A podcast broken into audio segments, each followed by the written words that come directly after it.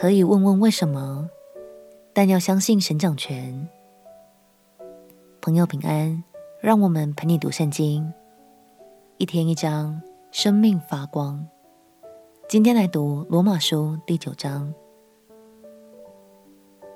以前读到以撒和以实玛利，以及以扫和雅各的故事的时候，你是不是也曾经疑惑，为什么上帝看起来有些偏心？对兄弟两人有着如此不同的心意呢？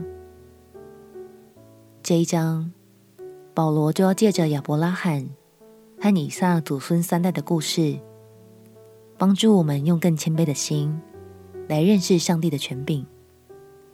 让我们起来读罗马书第九章。罗马书第九章，我在基督里说真话。并不谎言，有我良心被圣灵感动，给我做见证。我是大有忧愁，心里时常伤痛。为我弟兄，我骨肉之亲，就是自己被咒诅，与基督分离，我也愿意。他们是以色列人，那儿子的名分、荣耀、诸约、律法、礼仪、应许，都是他们的。列祖就是他们的祖宗。按肉体说，基督也是从他们出来的。他是在万有之上，永远可称颂的神。阿门。这不是说神的话落了空，因为从以色列生的不都是以色列人，也不因为是亚伯拉罕的后裔就都做他的儿女，唯独从以撒生的才要称为你的后裔。这就是说，肉身所生的儿女不是神的儿女。唯独那应许的儿女才算是后裔，因为所应许的话是这样说：到明年这时候我要来，撒拉必生一个儿子。不但如此，还有利百加，既从一个人，就是从我们的祖宗以撒怀了孕，双子还没有生下来，善恶还没有做出来，只因要显明神拣选人的旨意，不在乎人的行为。乃在乎召人的主，神就对利百加说：“将来大的要服侍小的，正如经上所记：雅各是我所爱的，以扫是我所恶的。这样，我们可说什么呢？难道神有什么不公平吗？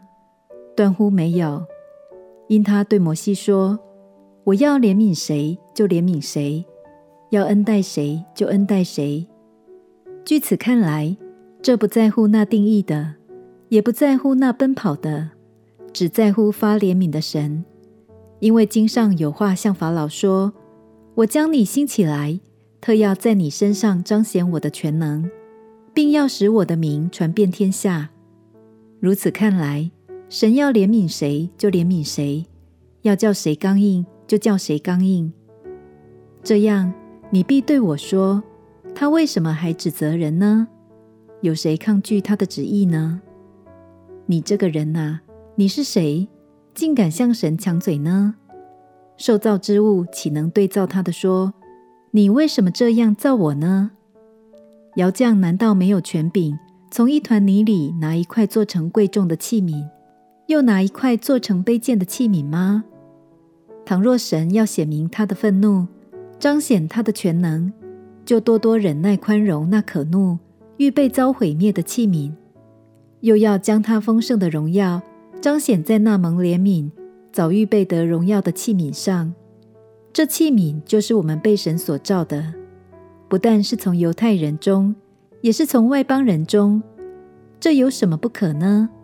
就像神在何西阿书上说：“那本来不是我子民的，我要称为我的子民。”本来不是蒙爱的，我要称为蒙爱的。从前在什么地方对他们说：“你们不是我的子民。”将来就在那里称他们为永生神的儿子。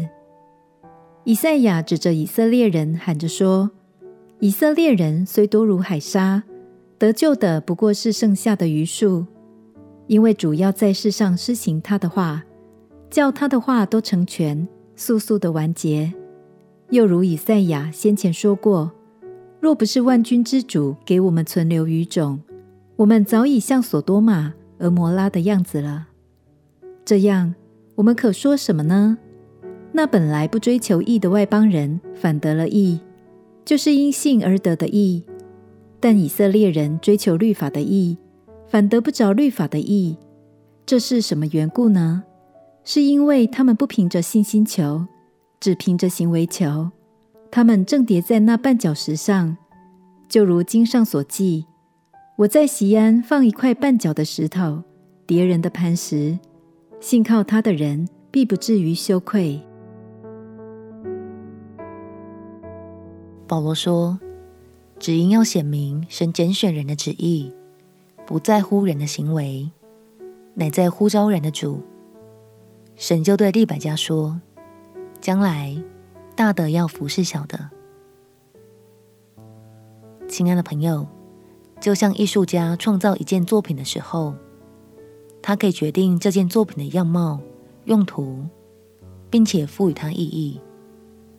那创造我们的神。”当然，也对他所造的拥有绝对的权柄。